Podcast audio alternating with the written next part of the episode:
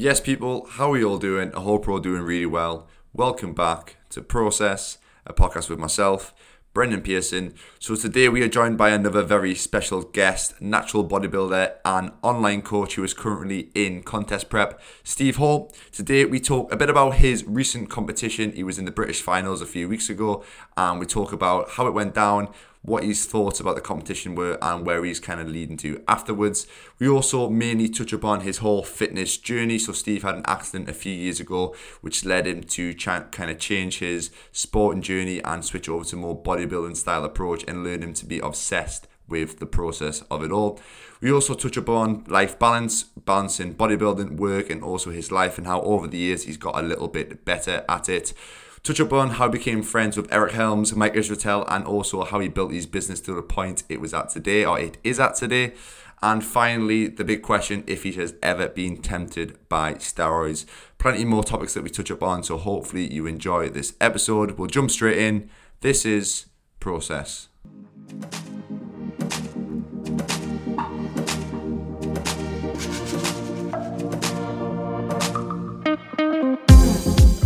Yes, people, welcome back to Process. We are joined by another very special guest today, natural bodybuilder, online coach who is currently in prep mode at the minute. So his time is very valuable. So we appreciate him coming on. Steve Hall, welcome to the podcast. It's all good. You're distracting me from food, from my feet hurting because there's like, I don't know, you lose body fat everywhere. This is my thought. I've lost like body fat on the bottom of my feet. That's what hurts standing now a little bit. Uh, mm. and yeah, you, are a welcome distraction, and that's why I'm looking like I have like I don't know I've been away on holiday or something because I recently competed, so I've got uh, yeah. the kind of post show gl- uh, glow going yeah. on. It's always a good thing, probably making the most of that time when you're when you're that lean and stuff, getting photos and stuff like that because you, are always looking quite good. Your face is always that's the one thing that I always notice myself is when I get lean is always the face that comes in, and then when I start the game where it all goes straight back to the face, which yeah, I think most most lads probably find the same sort of thing. Um, so obviously talking about competing, we talked about just before the podcast. How was your last competition? Because you had a competition on Sunday, you placed fourth. Obviously, we'll touch on it later, but um, how was that for you? How was the whole show, and how was the kind of result in, in terms for yourself? So if I kind of draw it back, because I think this relates to my experience, if I draw it back, like my first competitive season, 2014 I competed with this federation, the UKDFBA. And at the time, they didn't actually have qualifiers. They just had, I didn't realize this, it was completely new to everything, but they just had like a, a, a finals. So they just had one show. It was an international UK finals. And uh, I went and did the novice show there. And I placed fourth out of that uh, novice show. And then I competed 2017 and I made it through a qualifier. They had qualifiers now, and I came third at my qualifier.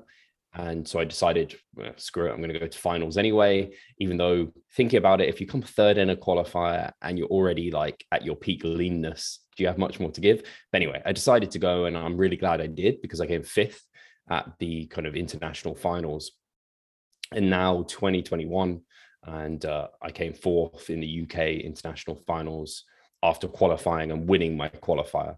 So that felt amazing to win the qualifier.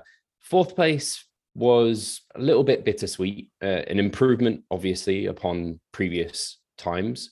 Uh, but I felt like maybe my physique could have got more than that. Uh, but it, it it's all out of your hands. This is what we're talking about. When you when you get on a bodybuilding stage, you have to realize it's subjective. The judges are have their own opinions on what they're looking for, and you can't control who else is turning up on stage. It's like you've done everything, you've done your process. You're either proud of that or you're not.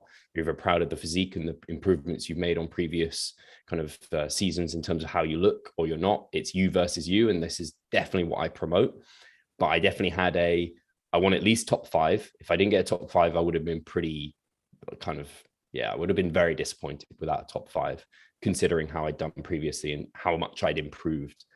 And then I, I really wanted a top three. And so to come fourth was like, ah, okay, kind of a bit bittersweet. Uh, but like I said, like you can't control turns up in the day.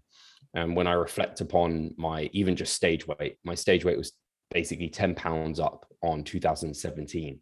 So that's a good chunk of muscle mass and it's very evident in my physique as well. And I consider if I had turned up with my 2017 physique this year, I wouldn't have been in that top five, not a chance. Um, I would have been one of the guys in the back, kind of with, uh, yeah, nothing kind of to show for it in some ways. You have photos, you have the experience, which are more important than the placing itself. Uh, because I mean, it's for people like six months normally to just say on average you, that you're in prep for, and you have what I don't know less than 30 minutes on stage so if you're not enjoying or you're not getting anything out of that entire process and you're just doing it for that 30 minutes of that trophy, you're going to be bitterly disappointed. And I think that's why possibly a lot of bodybuilders don't stick around in the sport for that long because they kind of maybe focus too much on the uh, kind of the outcome and that goal versus the process and what they can kind of take away from that. So yeah, in a, in a long way of answering that, I'm very proud of the physique. Uh, I'm very proud of what I brought to stage and my process. I'm disappointed with the result and gutted about that, but I have another show in like a week and a half now, and let's see what I can do there. See if I can get a mm. top three, and yeah, we move forward and just look to always improve. Yeah, spot on. I was going to say bodybuilding, if you're getting into it for them reasons, like you said, for the reward, it's not really worth it. It's all about doing it for yourself. You, if you're looking back at your 2017 physique and you're improving 10 pounds of muscle for a natural athlete, for anybody, especially when you're already at a decent level, is it's a lot, it's a good amount of muscle gain. Um, so like just take the improvements from yourself. And like I said, if you're doing it for other things, and you mentioned the word process, word process by podcast, the process. That's one of the big things. That's one of the reasons that I fell in love with not just bodybuilding, but training and that because the process of it is what kind of helps you along the way of life. There's so many things you can take from the process of training, of getting your nutrition on, um, on point. And also, I always find when I'm dieting, I'm a lot more productive. I kind of use it because everything's so regimented and I'm tracking food, I'm tracking steps, I'm tracking my sleep, all this sort of stuff. I'm training, obviously. That everything else seems to kind of fall in place nicely in my life because I'm kind of all um, focused on everything. So there's a lot that you can take from not just obviously bodybuilding, that's the extreme, but even just training in general. So it is all about the process. And if you if you end up loving that, then the rewards will probably end up coming eh, kind of as, as a second part of it. Um, but we'll touch up about a bit like your story. I like going back and diving into where the whole kind of journey begins for you. So in terms of training, in terms of fitness, obviously I know you got a story to tell about your accident you had. When did training start for you, not just in terms of bodybuilding, but fitness in general? So yeah, it's a tricky one. I not a tricky one. I've always been into sports. Like I just love being active. I was an active child. I wasn't like I think you tend to get the extremes of you're either super skinny and you got into it, or you're like overweight and that's what got you into it. And I was definitely on the more skinny side. Like I like you could see my rib cage. I'm, I'm like I have a quite a big like bone structure, but like I had nothing on it really. I was like skin and bones. I loved sports and I was pretty decent at them, not like amazing. I wasn't like your classic jock, like top of the class. I was in the mix. I was all right. And so I played like various sports. I know you said you played football at a high level and professional for a while. Um, I was actually scouted back when I was younger for Charlton Athletic uh, when they were in the Premier League. And so I was playing at like a high level for that time, um, but I couldn't continue that because it was like a crazy commute from where I was into London and with school and commitments, it, it, didn't work out. So anyway, I've always been into these things. Like I, I love all of that. I didn't actually get into the gym until I saw, I think it was like two of my mates basically, uh, when I was almost 16 and they were like coming back from the gym. I was like, what are you doing? And they're like, oh, we're kind of training with weights. I was like, I want to do that. And I basically got hooked from doing it at that time. My split at that time was like I had a kind of free weight day and then a cable day and then chuck some like treadmill sprints every now and then. So I had no clue what I was doing. Uh, I remember like sipping Boots bought protein shakes. Boots Pharmacy bought protein shakes in like the like toilets to try and hide it from people thinking I was doing something like cheating or something. And uh, yeah, it was I, I was clueless at the start. So I did regularly weight train though from about the age of 16 and I'm 31 now. So it's been a, a while in the game, to be fair. Uh, but I didn't take it super seriously, and I was doing lots of other things. And I went to university, and I tried like rowing club. I played football whilst I was there. Did running club whilst still doing my weight training. And in the mix of all of that, in my second year, and this comes to where I kind of really fell, fell in love with bodybuilding, was uh, I was on one of these kind of 10 kilometer runs that I would do around campus and I had my Garmin watch on, had my like Garmin like heart rate monitor, and so I took my running seriously at the time.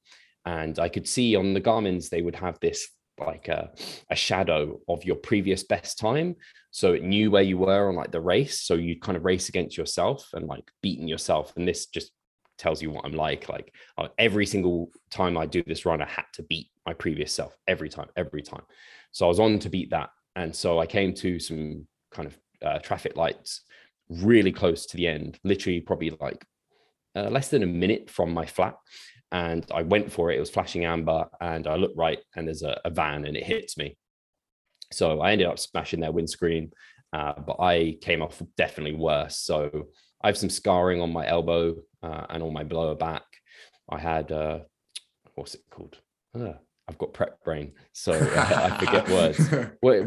A fracture. I fractured my skull. That's what the word is.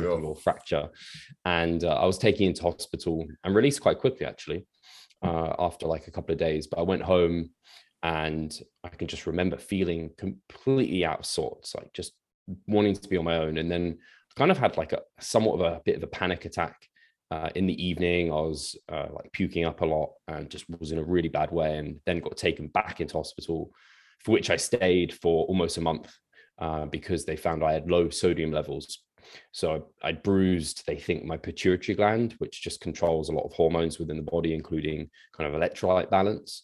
And if you have very low sodium, you can seizure and you can die. Like it's as simple as that. If you mess around enough, like if you, it's like a water toxification. You you drink enough water, you can get low sodium, and you can. People have died from that because um, they're playing stupid games and things. So I wasn't allowed to be released until my body was somewhat able to normalize like safe levels. And then I was on fluid restrictions and some medication. Uh, I can remember my fluid was like a 250 mils a day. So I would have a, a little bo- bottle of innocent juice, uh, but it was water. I just filled it up every day. And this was like, that, that's all I could have and I can even remember having like I ate some watermelon and it really screwed me over because I, was, I didn't even think about the fluid that was in that and I felt really bad for like a day. It was a horrible time, really depressed. I know you said you like talking about mental health, and this was one of the hardest times of my life. I wasn't enjoying life at all. Uh, I didn't want to be doing anything. Uh, I didn't want to be there. like I, I, can remember saying, like I, I had thoughts of not wanting to be on the earth, and I didn't care about living a life, and it wasn't fun at all but I continued, persisted, moved forward. And during this period of time, I started recovering from it uh, eventually, like getting better and better. The body was kind of recovering itself. Uh, I guess the bruising, they think, died down on the pituitary gland or what have you. And I started getting back into kind of weight training. I still was trying to do it. I do remember going back into the gym uh, for the first time and I couldn't even like bench the bar like I just I didn't have the coordination and things like this. It just had I it all gone. So I was basically I say I started when I was 16, but at this point I was 20 again. So I, I'd basically come back to ground zero and lost any small amounts of muscle mass that I'd grown during that period of time. And I started learning more. So I started kind of finding fitness forums, finding out about bulking, and started just pounding away tons of food. So I remember gaining out of hospital a ridiculous amount of food. Like people saw me and they're like, what the hell's happened to you? Because I came out like a skinny, really chiseled face, like really slim. And within a year, I was up to the heaviest I've ever been in my life. And I was like disappointed if I didn't gain like seven pounds in a week. Like I was looking to gain weight like aggressively. I was like, if I eat clean food, I'll gain clean weight. That was like my mindset. So I just pounded the food, pounded the weights, still was doing a little bit of running here or there because I was like, oh, cardio burns the fat, you know. This was what I was thinking. And uh, I wasn't particularly happy at this point. I was like, I've just kind of got fat. Like I gained back the muscle I lost and more probably, but uh, I was not in great shape. So then I started cutting down uh, and learning even more. I found bodyrecomposition.com, which was Lyle McDonald's website. I just digested everything on his website, read article after article, and back to back to front and just yeah was obsessed and started finding people like Matt Ogus on YouTube. He directed me to like Eric Helms and 3DMJ, and I was just obsessed now with like this natural bodybuilding and uh, flexible dieting. I was like, man, I don't have to eat like a complete and utter bro and oh calorie balance. Oh, I shouldn't be eating quite that much. I just learned so much. But you can think I, yeah, I did the extreme kind of fat bulk folk, if you will, uh, and then I like did like the complete keto diet with like refeeds of tons of carbs on the weekend, and I just had no understanding of what I was doing. But slowly, I was educating myself, and by the time 2014 came around, and in this time, I decided to like continue my studies. I, I, delayed some of my exams, but I still did them, and I graduated and I got an office job um, for which I was commuting to like every day, and still getting my training in, still doing everything, and eventually got to a point where I was like, I want to take this to stage. So I, at that time, was also like, I love this. I want to become a personal trainer. So I educate myself uh, through, I think it was like the YMCA, did their courses on the weekends uh, when I wasn't at work, and uh, became a one on one PT and kind of uh, worked within a gym and uh, on the gym floor for probably about almost a year.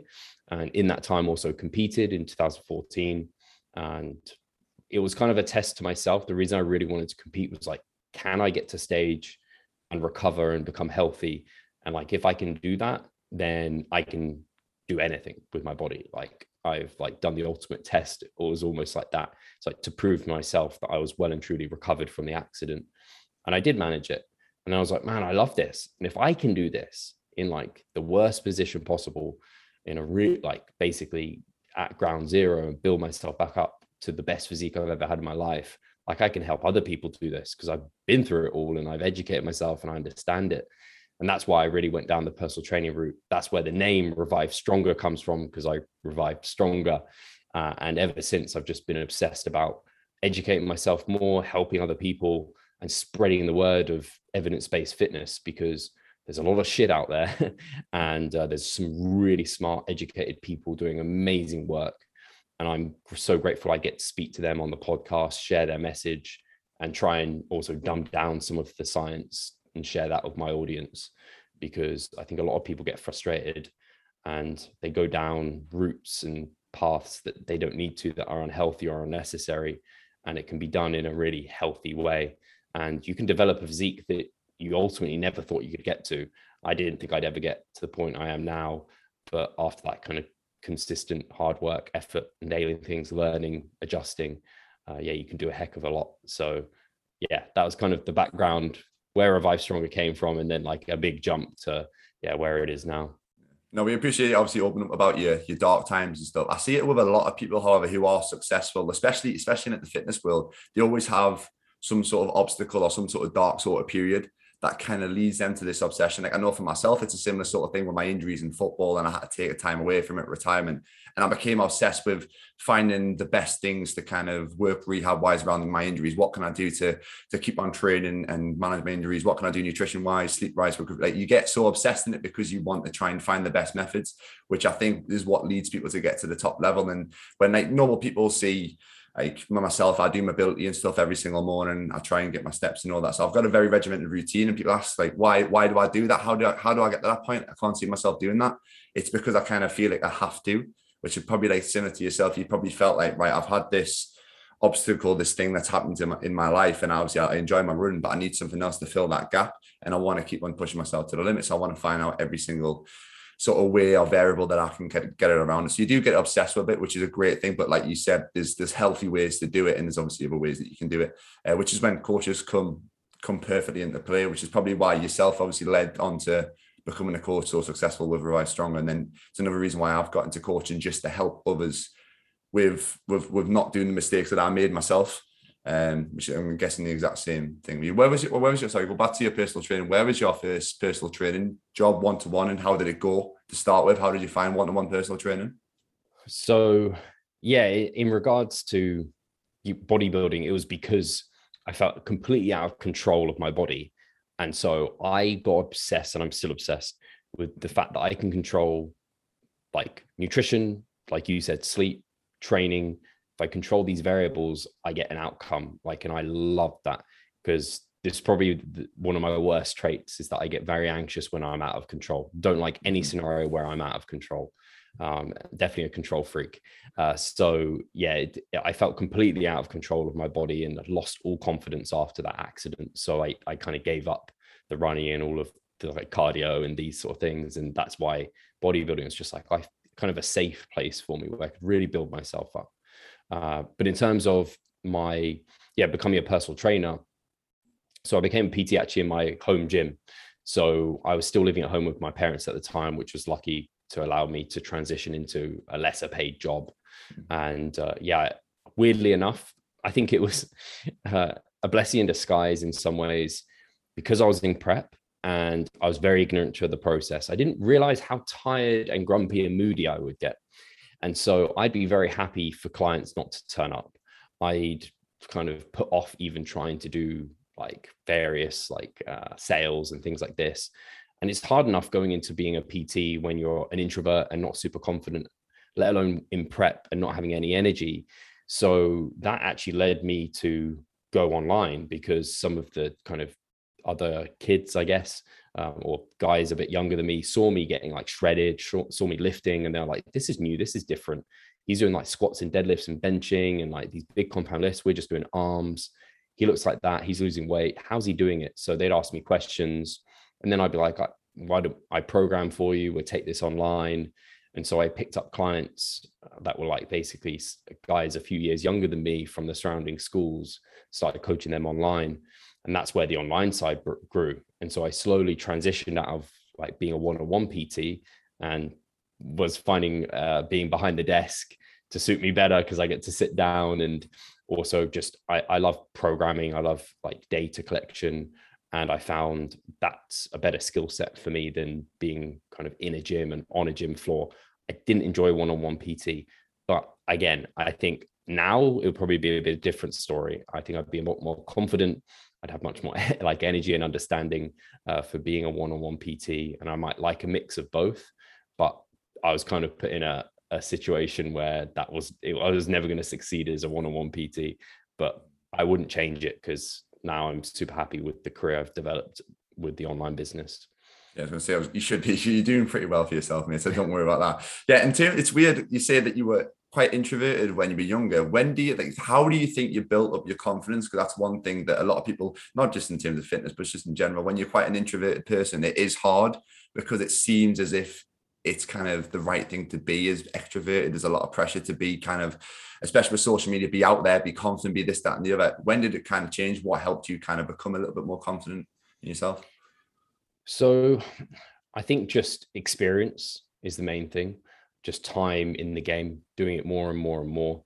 I even think of it like a really acute scenario is like show day. I think in my previous kind of seasons, show day was always a bit of a like, what should I be doing today? What like what variables matter? What what's going to impact my look? Should I be having like this burger and fries before I get on stage? What's that going to do? Should I have some alcohol?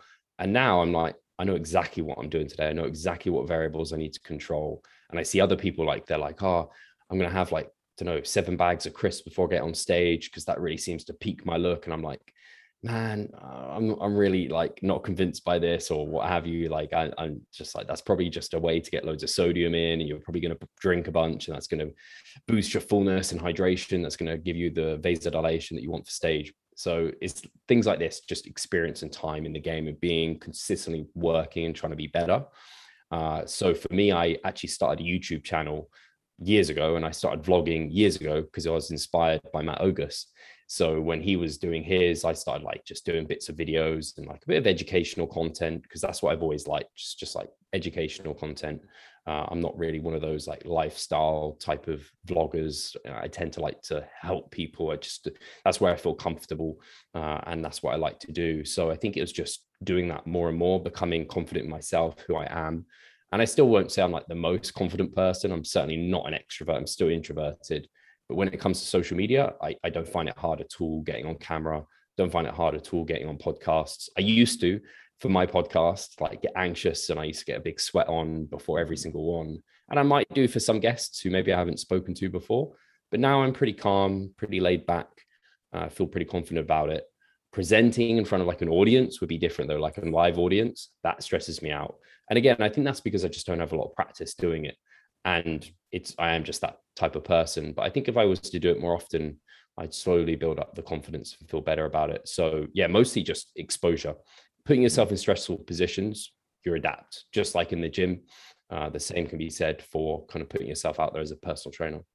Mm, I'm exactly the same in terms of podcasts. I get that anxious. It's weird. So, like, I was speaking to my missus before, saying before the podcast, I'm like, I get so anxious, especially when it's someone who I've like followed for a year, a few years, or I kind of look up to and I follow the stuff. I get anxious, and then when I'm in it, it's like, oh, right, this is all right. This is not too bad. I suppose I was lucky enough to speak to Chris Will, who's got or Chris Williamson, who's got the Modern Wisdom podcast.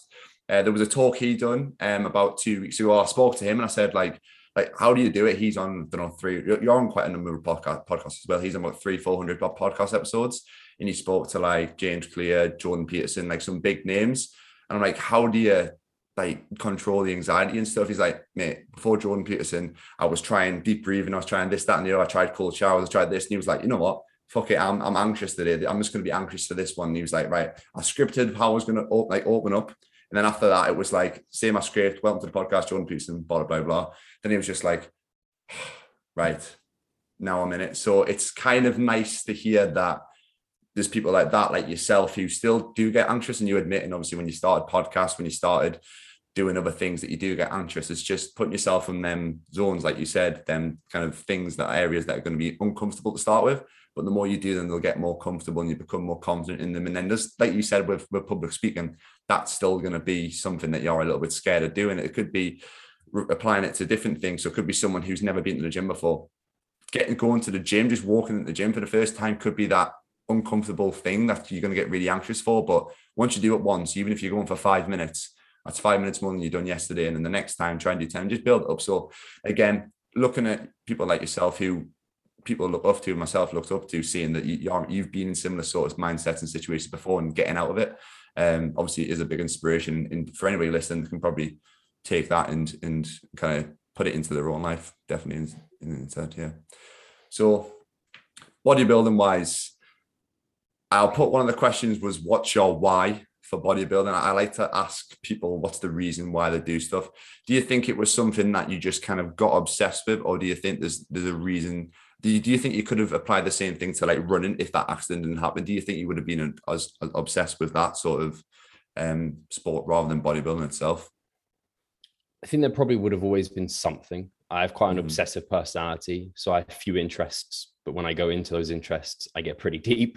So bodybuilding is definitely one of the, the big ones. So I, I definitely think it would have been some sort of. I love challenging myself physically, so there would, there would have been something that I would have got into. Uh, and yeah, running probably would have been, may have well have been the one. And for specifically bodybuilding, though, that my why was to build up confidence after the accident, like I said previously, uh, to give me the control. And I fell in love with those. Like if I control these variables, I get these outcomes, and then the I can get deep into. And bodybuilding is like no other sport. I was saying to my girlfriend actually as we were preparing for one of my shows, I was like, if I was doing like a football game, I could just kind of go to the game. I wouldn't have to like measure out my fluids, make sure I've got my salt shaker with me, make sure I've got all my meals laid out. Like I wouldn't need all this extra crap. But bodybuilding is like everything influences your look. You have to have every variable nailed to a T, which I love.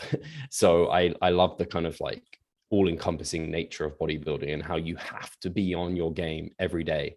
And I love the fact that every day I can kind of be progressing towards a goal. If I get to the gym, if I get my sleep, if I hit my nutrition, tick those boxes, I'm a better bodybuilder than I was yesterday. So for me, the biggest why was to kind of prove to myself I was recovered from my accident. And then now it's a case of just bettering myself every day. And I, I love that. And I love the challenge and the pursuit. And part of my reason why now is as I've become a little bit influential, I guess, within like our niche, I want to be that voice for or that inspiration for that person who isn't genetically blessed, isn't like winning their first season, second season, but someone who just loves bodybuilding and they love the pursuit and they want to keep going and that i can be that kind of i guess in a way a bit of a shining star of if you really persist if you really are consistent if you love it you fall in love with the process you can exceed your expectations and do well and be competitive in this sport and you can make it part of your life and it can be a really positive thing because i think a lot of people get into it and they just fall out of love because they're like oh like i'm not that great but you don't truly know your potential until you're a decade deep. Once you're a decade deep, now come to me. A decade deep, doing things seriously, ticking the boxes, the main things every day, uh, I think you'll be surprised how far you can go. So I, I kind of like being a little bit of a kind of a, some a bit of hope for the natural guy that is just your average dude that wants and loves the sport. Yeah, the consistency is the key thing. I always one of the little quotes that I like to say is enjoyment leads to consistency, consistency leads to results. If you fall in love with a process or something, you're to end up like doing it for a long, long time. And if you consistent, it doesn't have to be. Some people think you have to train seven days a week. Tick off four training sessions a week. Obviously, still be on track with your nutrition and your, your diet and your sleep and everything on top of that. But be consistent over so many years, and you're to get somewhere. Like for yourself, you've been training bodybuilding seriously for what like eight years plus or whatever it's been now, you've been that consistent with it. You've got to that point. And I remember I've listened to a few podcasts from a few years ago with yourself talking about I'm not really genetically got the best shape for bodybuilding. Like I don't believe I do, but you've just placed fourth in obviously the British finals. You've got something else coming up, and you, you're only going to get better from there. So if you if you are saying that, like and like you said, you just want to have you want to work with people who have that passion and have that motivation to actually just keep on doing this, and you never know where things can um, can go obviously, like you mentioned before, you're quite you like the obsessed, being obsessed and being very regimented and having ticking all the variables and data and stuff. Does it ever get to a point where it's affected your life balance? Maybe I don't know, trying to go on holiday, taking a time away from being so obsessed, or maybe if it's influenced relationships with family, girlfriends, friends, anything. Has it ever got to a point where it's been like, right, Steve, I need to kind of give myself a little bit of time away from this regimented lifestyle and, and balance it? It definitely used to when I had less understanding of like flexible dieting, that that will like when I found flexible dieting and the fact that I could vary from like even just like tuna to chicken or like lean beef, like just opening up those sort of scenarios was a game changer for me. Uh, so there was a time where my sisters and my mum were concerned that I had like an eating disorder because it was like my foods or no foods. I would take Tupperware to family gatherings because and I wouldn't eat their food. I would be rude, uh, and yeah, I'm very glad that I got out of that place.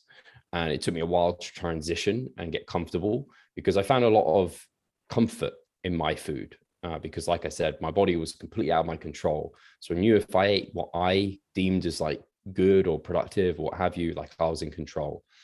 So I still like that element. And I by no means think that I still like I'm perfect now and I have a perfect balance, but I have a balance that I'm comfortable with and that people around me are comfortable with. So I do think like I make decisions and bodybuilding definitely makes me a little bit less flexible than other people for sure, but I'm happy with that decision. Like I'm okay that that's part of what I want to do. I'm okay that I might ask my mate if we want to go, I don't know, a week in the lakes. Can we drop it during my deload versus dropping it like a couple of weeks sooner? Uh, like, and they're okay with that. If they weren't, then it'll be a case of like, can I be as flexible to do that? Do I want to do that? Uh, but yeah, going on holidays and things, I still like, I still keep an eye on what I'm doing. I think once you're kind of in the mix of it and you've been doing it for years, it's hard not to. Uh, I I would say I track to a fault in terms of my nutrition and my precision. In that it's productive, I think definitely, but I would say to a fault because I find it hard to switch off in terms of like a. I always like to think of it like a dimmer switch where you're either fully on or like you're not fully on or fully off. But I do find it hard to dim it all the way to being a little bit or more off. Uh, like in a, a scenario where that is a case is maybe like post show. Once I finish all my shows this season, I really want to just switch off and go and enjoy like a Domino's or something. And I find it really hard to do that. I will be like, no, I want to hit my macros for the day. And our post show is has never been a challenging period for me because I've just been back on the money. But part of me would like to dim it a little bit. Part of me would like to be like, no, I can enjoy some free meals. I can just jump on a little bit more body fat. I don't need to, you don't even need to think about all of that. You can just have a couple of days off. It's okay, Steve. But I find it really hard. And I think part of that has led to my success as an individual within my career and also within bodybuilding. But like I said, I think it would be nice if I could pull it back a little bit, if I could be a little bit less obsessive, if I could be a little bit less dialed in. But I don't know if I could successfully do that and be where I am at the same time. So, yes, it's very previously it's taken like away from relationships and it's been a burden for family but now i'm way better at managing everything and keeping things in check. And basically I, I take it to the point where it's not causing a stress. Like my nutrition my training and everything i try and fit it i try and make it a lifestyle. That's what i try to say. Um, and that's what i try and do for all my clients kind of put myself in their shoes try and make it a lifestyle for them whatever modifications we can make to make it as optimal for their scenario. And that's what i do and i'm just fortunate i'm in a very like controllable scenario where i work for myself work from home so i can make uh, kind of decisions and be quite selfish. But like contest prep for example that is at least a few months of that where like i'm not eating out of my girlfriend.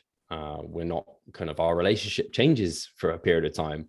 I'm way more focused on like needing to do my steps even down to like my dog. My relationship with my dog is not in the best place because I go for walks and it's just a functional thing. Like I'm not enjoying that walk with the dog. It's a case of I need to get these steps in. Don't you be sniffing around here. I haven't got the time. Like, let's go.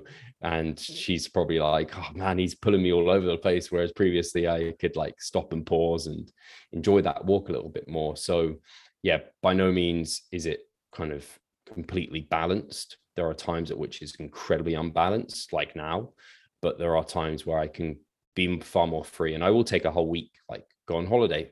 And I want to do that. And next year I want to go like traveling for a period of time and take more time away from it's hard as a self-employed person as well to take like even like taking two weeks off scares me. A week I can just about manage. But I'd like to take two weeks off and two weeks off like the gym, like and training.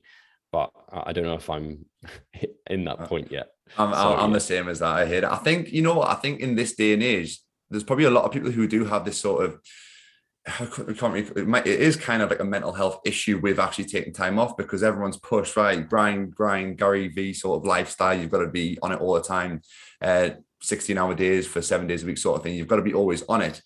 And when you get used to that sort of regiment you get so regimented and so stuck in a routine that when it you try to back off you're like I don't like this like I like my routine I feel like I'm bored like I, I can't switch off and do these things. But if you forget like life isn't about working and being 100%. There's, there's, there's other things out there that you need to see. Um, in bodybuilding's a great example, I think, in terms of building discipline. Obviously, especially when you're on contest prep, it's like six months. Get your head down. Pretty much, it's going to be pretty much no life balance. You're 100% focused on something. But after that six months, I'm going to back off and I'm going to enjoy things, which I think people need to learn about. I'm a big believer in you need to have a good long period of sacrifice if you want to get to a certain level. Like for people opening up a new gym, you're going to have long days, especially as a PT. It's going to be long days PT, working, setting up gym, setting up your classes and stuff. It's going to be tough. But once you get to a certain point, you might be at a point where you can maybe employ some staff to take a little bit of workload off you. Then you can back off a little bit and enjoy. But it's just having that balance. And then again, relating it to football, because I've got a few listeners who relate to football. In season, you're going to have to be quite strict with yourself. You might have international break where you have maybe a week off. You can go and enjoy yourself there. And then when the season's finished, you can enjoy yourself there. But just having that life balance and also every so often put little things in to look forward to. Like I've got a, we've got a trip away to Edinburgh at, at, Christmas time. It's something that I'm kind of working towards. So I know if I work really hard up to that point, then I've earned it in my own head and I can back off and enjoy that long weekend away and, and not feel as guilty. Um, another question: What's your what's your relationship with alcohol? Like, do you drink? What's your is it something that you dabble in here and there? So I went through a period of drinking a fair amount from the age of probably 16 to 20 where mm-hmm. I had, or maybe even 15, where I would drink like, and I had a bad relationship with alcohol. Like it was a case of like I'd binge and then the next day I'd like purge. I'd go like exercise purging as well, like doing runs to try and burn it off. Uh, and I'd, yeah, drink. Like I said, I'm obsessive and it would be a case of if I'm drinking, I'm getting smashed. And that would be my relationship with alcohol. Not that I had a problem or anything. It was just like a very typical kind of teenager, I think. Mm-hmm. Uh, but after my accident, I was on fluid restrictions for like over a year. So there was no alcohol involved during that period of time. It couldn't happen. And so I basically became teetotal after that. Uh, I wouldn't say I'm teetotal. If there's like a celebration or I'm at a wedding and there's like a cheers and have some champagne, I'll do it as long as I'm not dieting. Uh, like I definitely do it. And like I might enjoy like a single cider or something if I felt like I wanted to but I no longer drink to get drunk. My goals in bodybuilding and getting the best sleep and uh, the best like muscle protein synthesis, all those things uh, are just way more important to to do that. Do I would I like to like maybe even have like once or twice a year where I just gonna get just fuck it, just like completely just go there. Yeah, I think I'd quite like to do that. And I'd probably try and plan that in a period of time where I'm like in an active recovery phase or something where it really didn't matter. Uh, but like I said, I'm kind of perfect to a fault. so yeah. I think I'd find it hard to even do that. So yeah, I don't drink really. Uh, if someone was mm. to ask me like, "Do you drink?" I'd be like, "Nah." Yeah, I think it's it's quite of as, as much as it's not a good thing. It's a good thing to get the drinking out of the way when you're younger, especially around that age. Because I've done a podcast with Jack Thorburn as well, and he had a big spell when he was younger where he used to like to drink a lot, like a lot. And then now I don't think he drinks at all. He's probably tea. So He's very obsessive again with his routine and stuff. So kind of getting it out when you're younger is sometimes a good thing. Um, but for myself, I was always dead strict. Obviously, I was playing football when I was that age, so I was quite regimented. Like, didn't really drink in season and stuff. And then it kind of got to a point where I was like, got the urge to do it because I've never done it. So that's when it's hard to kind of control it. So if you're young, enjoy yourself. I would probably say that. But if you do want to take the sport seriously, that's when you need to kind of think, right, is this drinking going to affect my goals? What what's my priorities here? Is it this bodybuilding show? Is it, I don't know, getting in shape for someone's wedding or a holiday, whatever it is. You just got to prioritize things, but it's it's, it's fair play. If anybody who goes completely teetotal, I've got massive respect for you because there's a lot of social pressure as well to actually have to drink in social situations. Um, which I'm a big believer in. Like if you if you can't have a good time with certain people without alcohol, then have a look about like who you who you surround yourself with. Yeah. 100%. Yeah. I, I found it harder first, but I think it was more in my head than anything else. Mm-hmm. And then people kind of get used to the fact that you don't. but it does disappoint some people. But like you said, I think you maybe said like sometimes look at the people you're hanging out with if they only want to be with you if you're willing to get smashed and slaughtered with them. Yeah. If that's not your interest anymore, find someone, find a group of people who like are more similar to you. And yeah, I think I've I've managed to do that. Yeah, I was going to say, would you say your circle now is a lot of people within the industry? Do you have a circle outside of obviously the fitness industry. I know you do obviously podcasts with some of the big names out there. Would you say your circle circle's more in, in the industry or out of it? I have a couple of select friends who I like hang out with, uh, and like uh, like I've my best mate is my mate from school from like a young age, and he's not in the industry at all. And obviously, my girlfriend, uh, she's completely outside the industry, and they're, they're the two people who are closest to me.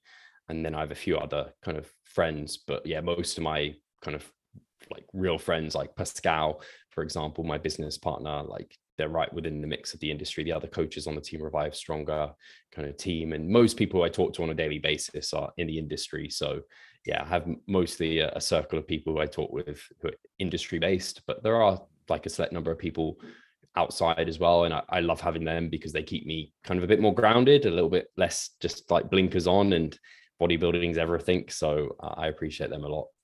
That's exactly what I was going to say. I've got probably a similar mix, having the people outside industry just to be like, right, Brendan, you're getting a bit obsessive now. This is a bit too much. Because when you're in it and you're seeing everybody being so on it and getting looking so good on Instagram and they're in the routines and posting stuff, and you want to be like that. You want to be 100% on it. But again, Instagram's always just a highlights reel. They probably they might be doing bits and bobs that they're not showing. So having people just to hold your back is probably the best thing. A good balance of the two, definitely. Um, so we'll talk a little bit more about bodybuilding, more about the fun stuff now. So in terms of your training, I noticed that you you've always kind of trained in just a generic, they say a generic gym, like the gym. Is it the gym group that you normally go to train at majority of the time? Yeah, I've been in uh, since I moved into London. I've only had access really to commercial gyms. Mm-hmm. So, and then before that, it was my home gym, which you would consider another kind of commercial gym. And since moved to Vauxhall, we've been here like three years. It's been the gym, which is like a, I don't know, just yeah. over five minute walk away. But the closest like bodybuilding gym is probably in Tooting. It's Yorkies, and that's probably like 45 minutes door to door. So mm-hmm. it's just, yeah, unfortunately, the gym has been my gym for a while. That just goes to show us a lot though, because the, the industry these days, everyone's trying to get quite, I feel like quite fancy with things. Obviously, there's benefits to doing things like cuffed exercises, reverse banded, banded exercises, and stuff like that why I know obviously you add little bits of it, but why haven't you went down that route specifically? Do you are you very kind of I'm like very not traditional, but I like the way that I train. I don't feel like I need it. Is there a reason behind that reason that you haven't went down that route? Sorry. Uh, I have tried various things. So I have tried banding various movements. I have tried uh, using cuffs. Uh, I own bands and cuffs and uh, things like this. And I, I do dabble in bits of that kind of more, I guess, ultra biomechanic specific style of setup. I'm not fully convinced that the kind of juice is worth the squeeze in most scenarios. I think in a well balanced training program with your machines, your cables, your dumbbells, your barbells, the need or necessary, uh, the necessity or need for doing these other things is just not there. Uh, I think there are specific scenarios where it can definitely help. So I might suggest someone band like a hack squat if they are having like trouble at the bottom with knee or lower back pain or something where you can kind of uh, deload the load at that point. But I think a lot of the time it's just not necessary uh, because I am that person who will try and milk and squeeze everything out of everything. But I just haven't found or seen the true benefit to these. And maybe I haven't tried it sufficiently enough, uh, but I'm very confident and comfortable with kind of the exercises that I've been using and the way that I vary them and program them within a microcycle so that I'm getting kind of the same benefits that maybe these people are trying to get, but through a different means. Uh, so yeah, that that's mostly why uh, I just haven't gone down that route because I haven't seen the true benefit. It's working for you at the minute anyway. What you're doing, you can obviously see you've gained ten pounds of muscle in the last what four years, whatever it's been. It's just so easy to get sucked in it because a lot of the competitors, like obviously AJ, he's he does a little bit of reverse banding stuff and cuff stuff as well. So looking at people who are in the similar sort of field, they've went down that route as well. So it probably is easy. But if it's working for you, there's no need to overcomplicate things. I think for especially for beginners, just ticking off the basic movements and not overcomplicating things. And then down the line, maybe five, ten years down the line, you can maybe look into it. And like you said, if it's if you're getting injuries and stuff, it's always something to look into, try new things. Um, but for me, it's whatever you enjoy. If you enjoy doing them um, banded exercises, if it obviously touches your ego a little bit when you can stick an extra few plates on with a sticking a reverse band on, but whatever you enjoy doing and whatever you can stick to, I'd, I'd definitely say is, is, the best way. And it's obviously work for yourself. Um, you mentioned a bit about obviously macrocycles, mesocycles, and stuff. How do you structure your training? Um, well, especially currently in terms of when you're prepping, do you structure it in terms of increasing volume over time, increasing um, or lowering the RIR, reps and reserve? How do you program your your sessions at the minute? So I like to look at it as like a principled based approach in terms of like the base being specificity. So everything within the program is towards hypertrophy so muscle growth. Uh, i have to look at every exercise every like rep range every amount of like total set volume that i'm doing for the week and i want to be like i'm doing that because that's the ultimately the right answer for hypertrophy. So if there was like a BOSU ball squat it'd be like is that the best movement for hypertrophy? I don't know. Or if there was like 10 sets of back squats through the week it's like is that the best like stimulus to fatigue ratio for hypertrophy? Or could you pick a a better movement there. So everything in the program needs to be specifically towards hypertrophy. Uh, and then next important is overload. So it needs to be challenging. So I definitely work within uh, an absolute intensity, but absolute intensities in terms of like uh, load on the bar or rep ranges almost doesn't matter for hypertrophy uh, so long as you get your relative intensity in check. So your proximity to failure essentially. As long as you're training close enough to failure, pretty much one up to like 40 repetitions, I think is within the research of providing a sufficient dose uh, of absolute load for hypertrophy. I don't train as low as one rep and I don't train up to 40 reps. I like to be in a bit of a tighter, kind of more productive band than that, an efficient band. So I tend to work within like a five to 30 repetition rep range and rarely actually go above like 25 reps. And that will be exercise specific, kind of uh, phase specific as well. That I use that uh, and then in terms of overload, so like I said, you want to be in a close enough proximity to fa- proximity to failure. So you want to be at least like you could be maybe as far as, as some research would indicate being as far as five reps in reserve or five reps from failure. For me, that's a little bit uncomfortable. It's a bit too far away, a little bit too arbitrary as well. Again, research will show that people aren't great at estimating reps further away from failure, especially at higher repetitions. The more advanced you are, the heavier you're lifting, the closer you are to failure, the better people are gauging this. So I like kicking things off at three to four reps in reserve at least, and then looking to progress things and training to zero reps in reserve. You may hit failure on some movements uh, where appropriate as well. So specificity, overload, and then like progressive part of that. So always looking to challenge the body, get an extra repetition here, an extra amount of load uh, where you can until you need then fatigue management, which is a big core principle as well. So I will use deload periods. So once I get to like a point of which basically you're pushing your body to its absolute limits in terms of the amount of volume it can do, you're completely like in terms of proximity to failure. You've got no more reps in reserve. You're basically your fatigue is very high, which is leading to a drop, potentially a drop in performance, at least a stagnation in performance. So next week, if you tried to come and beat these numbers, you wouldn't. You wouldn't. You just kind of maybe maintain at best, but more than likely you'd see a detriment in performance because fatigue is so high. So I do use deload periods to then come back into a periodized cycle of making sure we start with a minimum threshold kind of for overload and for hypertrophy. And then from that threshold, make things harder over time and work with an amount of volume that is, again, meeting that threshold for growth and then built over time and auto regulated based off your recovery and your capabilities to your limit, deload, come back in and cycle. And then my kind of periodization model would be summarized as whatever's giving you the best stimulus to fatigue ratio at the time. So in terms of like loading parameters, maybe starting off heavier at the start of your mesocycles gives you a really great stimulus to fatigue ratio. So you're getting really good pumps, really good disruption, you're progressing really well, and it's not beating you up a ton. After an amount of time, those heavier weights might start really beating you up. So you might decide, right, I'm going to kind of go to a slightly higher repetition range. Maybe I include a bit of hack squatting alongside my back squatting, or I move the back squat, go to a hack squat, kind of allow me to get a better stimulus to fatigue ratio. So any variation to rep range, to set numbers uh, to exercises would be kind of auto regulated best to get the best stimulus to fatigue ratio. And that's how I periodize is basically to promote the best stimulus to your fatigue because if you're doing that, it's best bang for your buck. That's the best mm-hmm. hypertrophy you're going to get for the fatigue you're producing because everything has a cost.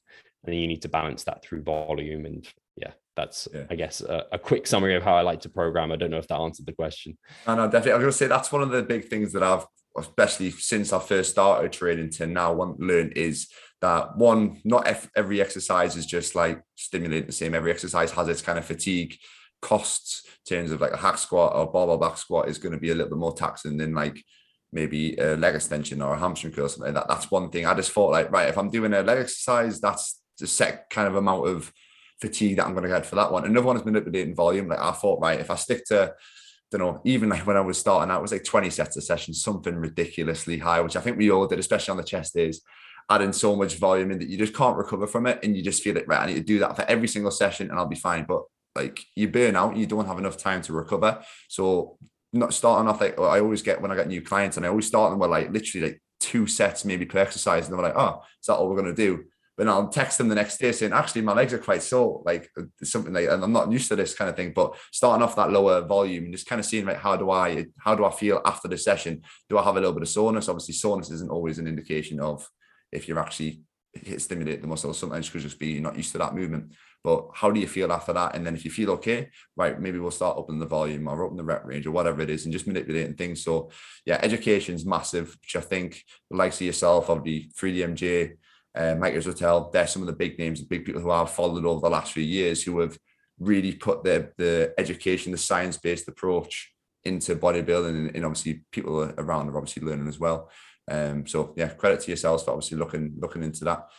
How um how did you end up getting to kind of know obviously um Mike Israetel, Eric Helms? How did you get to meet them? Was it through podcasts or was it through just literally just reaching out to them? Which is one thing I'm I'm keen to hear about so with Mike, it was interesting because I think I had read some of his work. I read the scientific principles of strength training, which kind of blew my mind at the time because it really broke everything down into a, it kind of cut through the matrix, as it were, of strength training in a way that I'd never seen before. And so, uh, me alongside uh, someone else who was in the industry, uh, Mike Samuels, wanted to bring Mike over and James for a seminar. And so we brought him over uh, for the to the UK for the first time in 2015, I believe.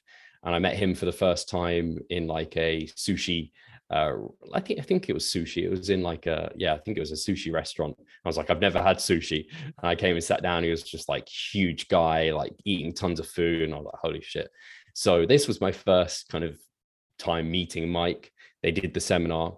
After the seminar, there was some questions kind of left from some of the uh, attendees, and I asked, "Would you be interested hopping on a call, recording it? We can put it out as a podcast." and we did it and we loved it. And we just got off really like we just really enjoyed one another. Um, i think he's quite extroverted and we balance each other really nicely because i'm introverted but he pulls me out of my shell. And i i love mike. He's an amazing person great human being incredibly smart very humble. And we kicked off yeah with the podcast. Now he's been over for like three seminars hopefully we'll have another one at least next year um, to get him over again and then after having done that with Mike, it kind of built up a bit of confidence to reach out to other people who I've spoken to online in the industry. And so kind of started reaching out to other people to come on uh, who I'd been to their seminars. So there used to be quite frequently like seminars with Brad Schoenfeld, uh, Eric Helms came over a couple of times. So I'd met them in person, like this shy kid being like, Hi, I'm Steve Hall. And then I'd email them being like, So I've got this podcast. Would you come on? And they're like, Yeah, sure. Like, you're a good guy. Like, let's do this. So then I started getting them on. And since like growing the confidence to bring people on the podcast, I just like to reach out to people and anyone who I think has a, a great message or kind of is evidence based and has really good knowledge that I want to share on the podcast. I'll bring them on so long as I follow them. I've made the mistake enough times, not too many times, but sometimes where I'll bring guests on who I, I don't really know very well. And I regret bringing people on like that because uh, it doesn't give them justice and also the audience and myself. It's not as good a conversation. So it's definitely just people I know in the industry, potentially met them or we've just talked like Menno I've never met in real life, but uh, we've spoken a lot on the podcast. Yeah, so you had John Dewar on not too long ago as well, who's a, yes. a big name, and he was like, "Yeah, I've been following you, following your podcast for years," and like I can imagine what that's like for yourself, thinking like, "Bloody hell!" Like someone like that's obviously been following me. It's obviously it's a lot of respect to yourself for what you've built, but it's kind of like that, like kid meets his hero, and you're like, "Well, you you know who I am," sort of thing. It's kind of weird, but yeah, it just goes to show that just reaching out to someone that's something that like I've been kind of forcing myself to because it's quite like it's nerve wracking when you're messaging, you're like kind of hoping in your head, like, I hope they don't reply because it's going to be a big kind of one of them things that you get nervous for. But when they reply, it's like, right, I need to kind of get my get my shit together here and put together. But yeah, just reaching out to people is so important. And I think in the fitness industry, there's there's there's a lot of good people out there who will like literally have messaged a few people and be like, yeah, I'll come a pod, come on a podcast like yourself. Like didn't really have to exactly try too hard or anything like that. It's not like trying to get a girl on Instagram or something like that. no. it's, not, it's not like that. Not like I would not like I would know what that is. Um, but it's just reaching out to, to good people in the industry and they will obviously if they want to help out people because you've been in the same situation as like myself trying to grow a business and a podcast um so no i appreciate you coming on coming on today. Yeah for sure. It's fun so in terms of last question before we jump into the the three questions at the end did you have a look at the three questions by the way? I brief i actually like hitting questions fresh so I quickly looked over things, but I didn't really, so I can't remember them. But I know there's some quick fire ones. I yeah. like hitting them fresh for some reason. I just feel I I get a bit like I like the pressure. Yeah, I overthink otherwise. Yeah, I think um, James Smith says something like that. Like when he's at a restaurant, he doesn't actually look at the menu until the waitress asks him what he wants. He just likes that sudden rush of like, right, what do I oh, need I'm, to? What do I need? I'm the opposite to that. I, I look at the menu before I get to the restaurant. I've, already, I've already planned my Nando's order for tonight, so don't I've got the Nando's later on. So I've planned it already. Got it in my my fitness MyFitnessPal. uh, but yeah, in terms of your your coaching business, when did it really start to kick off? Like really take off for you? That's a good question. Um, I would probably say it was in conjunction with doing the podcast with Mike. I would probably have to say that because I think the podcast really helped us grow. I think we helped Mike grow, or I helped Mike grow at that time, and he helped me grow. I think that probably was like because it was information people hadn't really heard packaged in that way before. I think now a lot of Mike's concepts are very well known to people, but at that time it was kind of news. And so I think that maybe was when things really got going, to be honest. Uh, apart from that, probably the step before that, when I moved out uh, of home and moved in with my girlfriend, and I was barely making enough to afford the rent, was I would be writing and I'd get noticed in the personal training development center. They'd pick out my articles as like articles of the week. Uh, and quite regularly, I'd be on there like every couple of weeks. They'd be picking out one of my articles, which was awesome. So I actually started out in written format before I started uh, podcasting or any of the videos. So um, I think those two things were things that really helped the the business grow. Mm-hmm. No, perfect. It is. It is interesting. I just find it interesting how people kind of take off. So it's just putting good content. I think anybody who puts good content out is it might take a little bit longer, especially these days with the, the that saturated the market. Especially like growing a podcast, YouTube, Instagram. Everyone's trying to do it, but in time, as long as you're obviously trying to reach out and interact with people within the fitness industry who are maybe got a little bit more of a following, which will help you, it'll come eventually if you're putting the right knowledge out. And people people know the ones who aren't and who are. Um, and one quick final question as well, which is a bit of a, a bit of a cheeky one. Obviously, you're natural natural bodybuilder. The big question is: Have you ever been tempted by going down the assisted route, taking steroids and all the performance enhancing drugs? It's, it probably is very very appealing to go down that route. Have you ever been tempted yourself?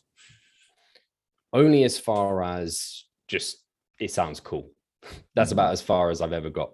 Uh, and I, I've had a spoke to someone on a podcast like why, like why have you chosen to stay natural? And I think a big part of it is just ease of like accessibility. I have no one close to me who's enhanced. I have no idea the first step to get hold of this stuff. Like I, I just it's not like I can go to the supermarket like why have you never eaten venison or something? Well, it's not at my supermarket. It's like I, I don't even know where to begin. I don't know who to talk to. I don't know how any of this stuff works. So for me, it's just nothing I even ever think about. So the temptation is actually almost non-existent because I don't even think about it as an option. So yeah, no. If I had a mate who like I don't know if I lived say like I don't know neighbors with Mike and like with Jared and Charlie and we trained together, I have no doubt I would have thought about it heavily. I may have even gone down that route. Who knows? But because I'm not in that vicinity and I've no like I don't have like a mate or someone close to me who's doing it. Um, like I'm close to them, but not in proximity. So and we don't I don't talk about that stuff. It's all just the kind of stuff we're talking about. So mm-hmm. I just had yeah, complete ignorance. So no, yeah. I've never, never apart from being like that would be cool. I just don't even like I've not taken a step to like learning about it or how yeah. do I get hold of it? Anything like that. Yeah, you've built and you've also built like a name in the natural bodybuilding fitness community. You would kind of like lose that as well. I don't know if not people would lose respect for you, but you would kind of lose that kind of like tag if you get what I mean, which is a, another thing. But yeah, I'm the same. I've never been to kind of quite like the fact of see what I can naturally actually what level can we actually get to and how much can I push myself. I don't see it as cheating. Like I have massive respect for anybody who goes down that route, and it's a lot of obviously health risks. So there's massive respect to anybody who does it properly as well, obviously in in, in the right ways. Uh, but I've never been tempted myself either. It's just just staying natural and seeing what I can do, obviously unassisted as well. So we'll jump into the final final three questions. So first one, three people that you would like to invite round for dinner or go out for a coffee with or have round for coffee. Oh God, this is an interesting one. So I think probably I don't know why this person this probably this person comes up with everyone, but he's just been doing some bits with Vanity Fair and it's been like awesome, like The Rock.